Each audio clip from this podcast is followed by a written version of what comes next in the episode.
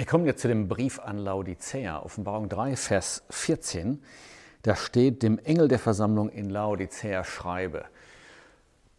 Das ist der siebte Brief und damit der Brief, der von der letzten Epoche der christlichen Kirche auf der Erde handelt.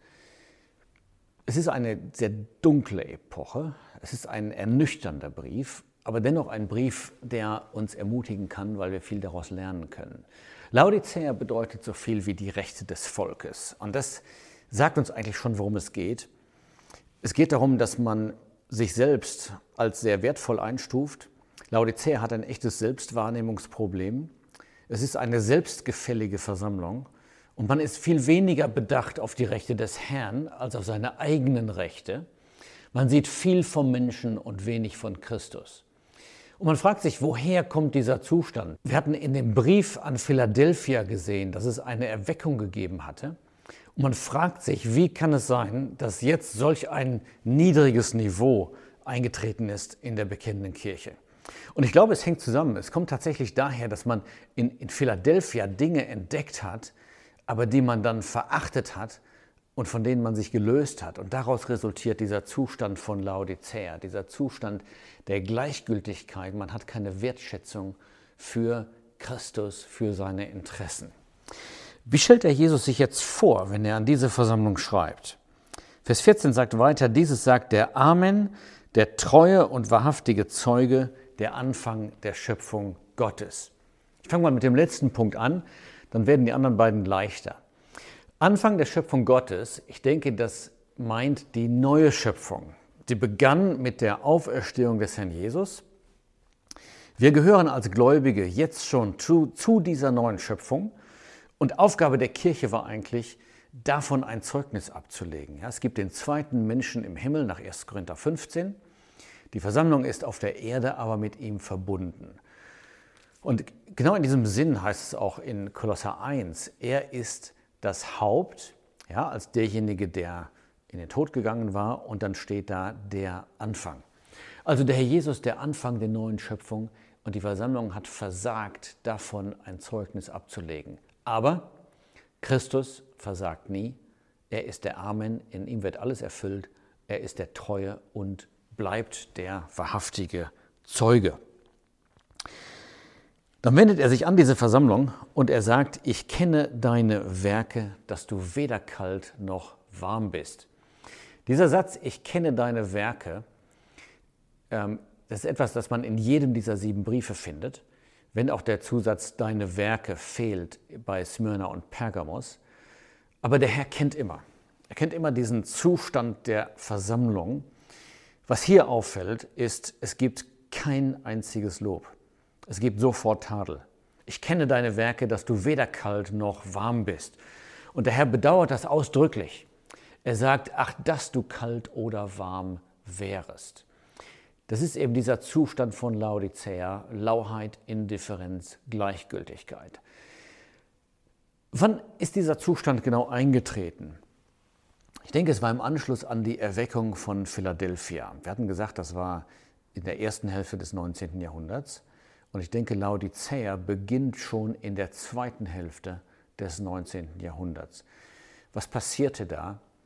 Ich möchte mal drei Dinge nennen, die ab dieser Zeit passiert sind. Das erste ist Neutralität gegen Christus. Es kamen Lehren auf, die nicht kompatibel sind mit der Lehre des Christus.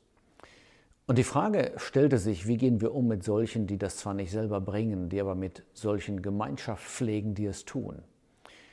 Und da wurde dieser Gedanke der Gleichgültigkeit eigentlich schon propagiert. Das setzte sich fort und wird eigentlich, ja, ist ein zentraler Bestandteil geworden von der gesamten ökumenischen Bewegung in der Christenheit. Das Ziel ist, man will eine Einigkeit erreichen, aber auf Kosten der Wahrheit. Man will es erreichen durch Kompromiss.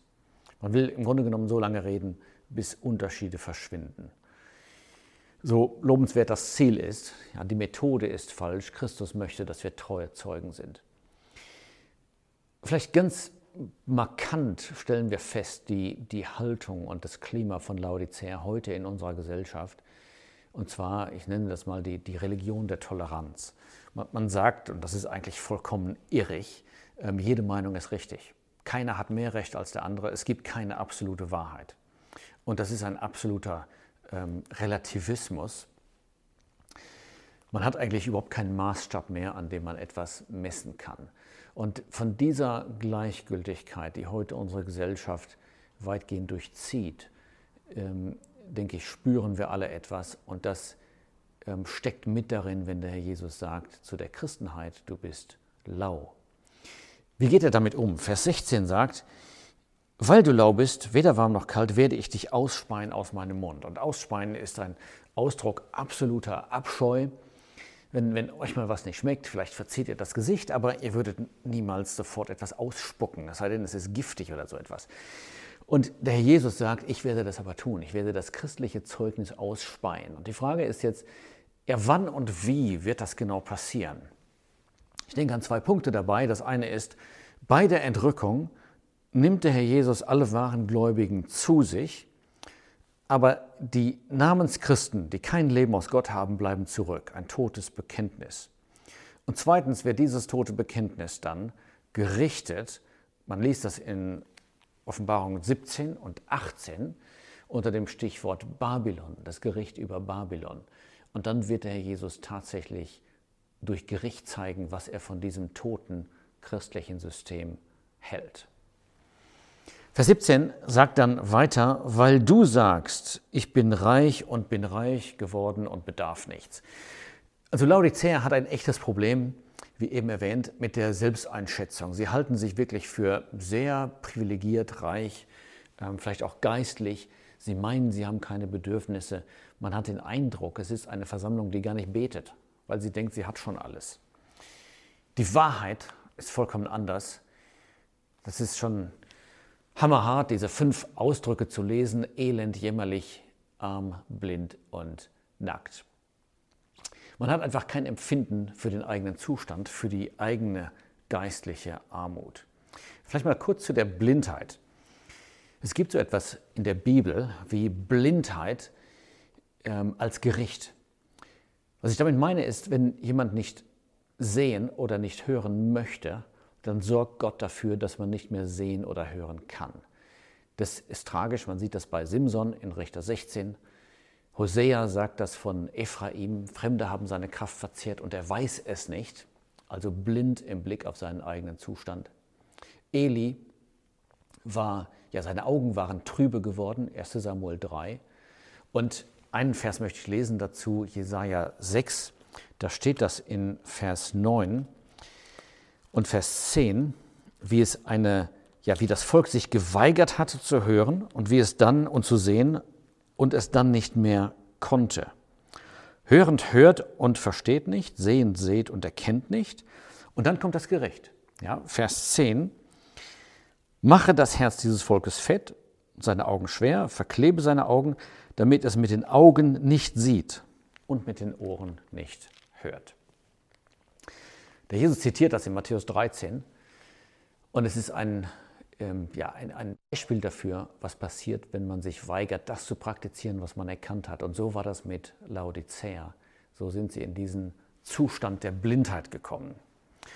Das Schöne ist, Vers 18 sagt, der Herr Jesus gibt einen Ausweg. Er sagt, ich rate dir drei Dinge zu kaufen, nämlich Gold, weiße Kleider und Augensalbe.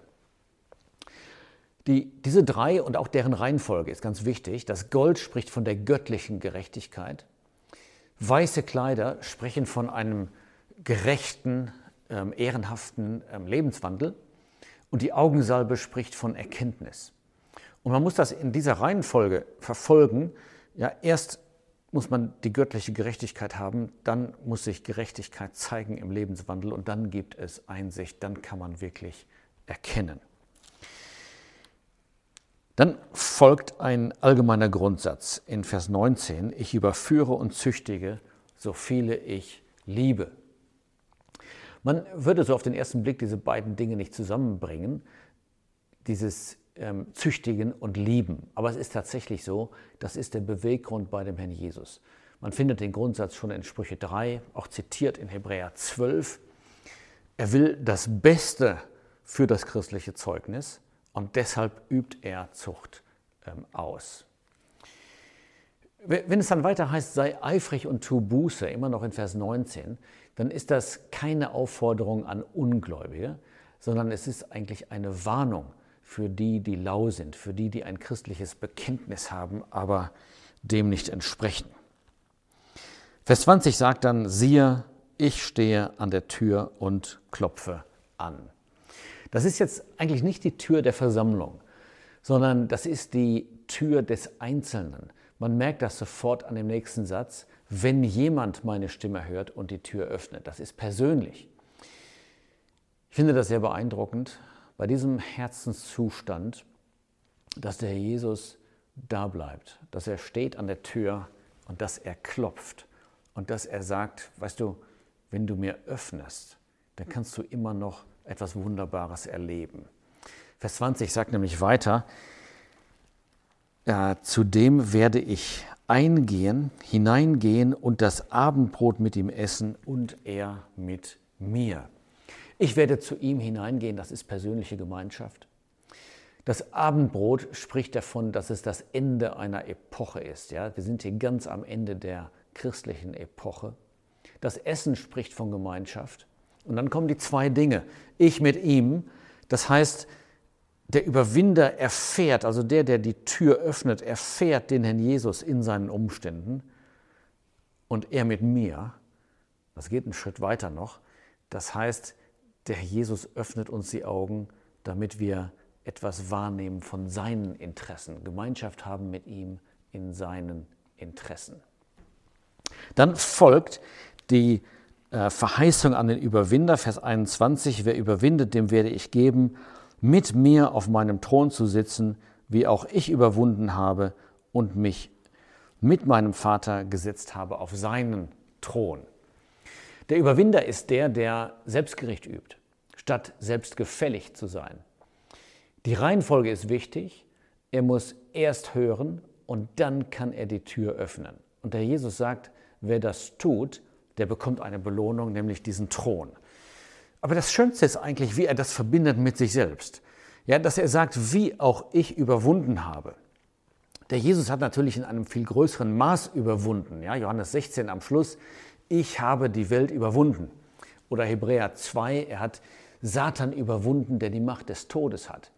Dennoch verbindet er den Überwinder aus Laodicea mit sich. Und er sagt, so wie ich jetzt auf einem Thron sitze, wird er einmal auf einem Thron sitzen. Und das Schönste daran ist das mit. Er sagt, ich mit meinem Vater und er mit mir. Also Gemeinschaft zu haben in der Herrschaft. Und übrigens, das Stichwort Thron bringt uns jetzt schon fast zu dem, was im nächsten Kapitel kommt und im nächsten Teil der Offenbarung. Da geht es nicht mehr um die Versammlung, sondern um Herrschaft, um den Thron. Wer ein Ohr hat, höre, was der Geist den Versammlungen sagt. Ja, mit diesem ernsten Brief endet die Beschreibung der Geschichte der christlichen Kirche auf der Erde. Der Herr hat hier das letzte Wort gesprochen über die Versammlung, jetzt nicht als Leib Christi, sondern als christliches Zeugnis auf der Erde. Und jetzt ist der Weg frei, die Versammlung wird weggenommen werden und dann ist der Weg frei dafür, dass er seinen Thron aufrichtet. Und das beschäftigt uns ab Kapitel 4. Aber eine Frage für uns zum Nachdenken. Wie steht es mit uns? Ähm, Thema Lauheit, Indifferenz, Gleichgültigkeit. Findet der Herr bei uns ja, diesen Geist des Überwinders, der bereit ist, Selbstgericht zu üben, der die Tür öffnet und der dann erfährt, es gibt auch heute noch diese Gemeinschaft. Der Herr will zu uns kommen, das Abendbrot mit uns essen und wir mit ihm.